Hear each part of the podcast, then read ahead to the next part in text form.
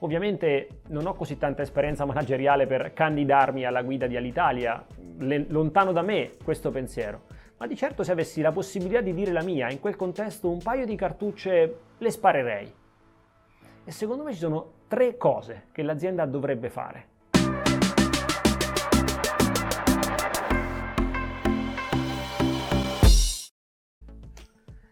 In questi giorni non si fa altro che parlare di Alitalia e dell'ennesimo piano di salvataggio. Non l'avevo mai fatto, ma per curiosità sono andato a cercare qualche dato per capire come stesse veramente la situazione. La prima st- cosa strana che ho trovato, o meglio, che non ho trovato, è che la compagnia sono tre anni che non deposita il bilancio. E già questo è piuttosto strano considerando che sta in piedi con i soldi pubblici, come fa notare anche il Sole 24 Ore, che tra l'altro stima perdite negli ultimi due anni per oltre un miliardo di euro. Ripeto, solo negli ultimi due anni. Però cercando meglio sono riuscito a trovare una relazione ufficiale del febbraio 2017 in cui viene descritto anche il finanziamento di Etihad eh, di fine 2016, in cui il patrimonio netto della compagnia era in passivo di oltre 100 milioni di euro e la posizione finanziaria netta era già in rosso di oltre un miliardo di euro. E questo parliamo di fine 2016. Però per spiegarmi meglio, la posizione finanziaria netta di un'azienda, che cos'è? È la somma delle sue disponibilità di cassa, quello che ha sul conto corrente, dei crediti che deve incassare e dei debiti che deve pagare. Ora, se negli ultimi due anni, come dice anche il Sole 24 Ore, la società ha collezionato un altro miliardo di perdite e anche nel 2017 aveva perso 200 milioni, vuol dire che la sua posizione finanziaria netta è ormai abbondantemente in rosso di oltre 2 miliardi di euro. Attenzione, all'Italia è un'azienda che fattura circa 3 miliardi. Non è la Apple o Google che fatturano centinaia di miliardi e averne due in passivo è sostenibile in alcune situazioni. Voglio riportare questo ragionamento ai numeri che magari sono più vicini alle nostre realtà e li capiamo meglio. Noi siamo imprenditori di piccole e medie imprese. Se la nostra azienda fattura 3 milioni l'anno, perdendo 500 mila euro l'anno, e la somma di debiti e crediti fa meno 2 milioni, noi siamo morti. Perché non abbiamo lo Stato che ci fa un prestito ponte di 500 mila euro e poi ci allunga le scadenze di rimborso a nostro piacere.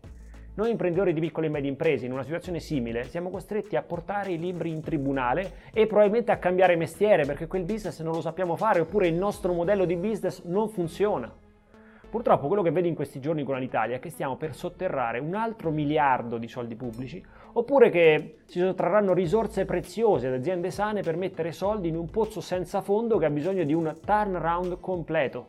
Purtroppo devo dirlo, questo piano di salvataggio sarà l'ennesimo buco nell'acqua perché non è mettendo soldi e lasciando commissari straordinari ad amministrare un'azienda del genere che si può salvare una compagnia dal baratro. Lì ci vuole un manager alla Marchionne per intenderci, uno che arriva, fa piazza pulita e cambia completamente il volto di quella compagnia. Va fatto un cambio di, di mentalità, soprattutto di modello di business totale. Ovviamente non ho così tanta esperienza manageriale per candidarmi alla guida di Alitalia, lontano da me questo pensiero, ma di certo se avessi la possibilità di dire la mia, in quel contesto un paio di cartucce le sparerei. E secondo me ci sono tre cose che l'azienda dovrebbe fare. Prima di tutto dovrebbe tagliare almeno il 50% delle tratte che percorre, perché all'Italia perde 16 euro per ogni passeggero che imbarca e molti voli sono semivuoti, lo dico perché ogni tanto prendo all'Italia. Dovrebbe trasformare il suo servizio in un servizio super high level, Viaggiare con l'Italia dovrebbe costare 5 volte di più di quello che costa oggi, fornendo un servizio a 7 stelle per passeggeri che possono permetterselo. Ed infine una provocazione. Fornire servizi pasto a tutte le compagnie del mondo.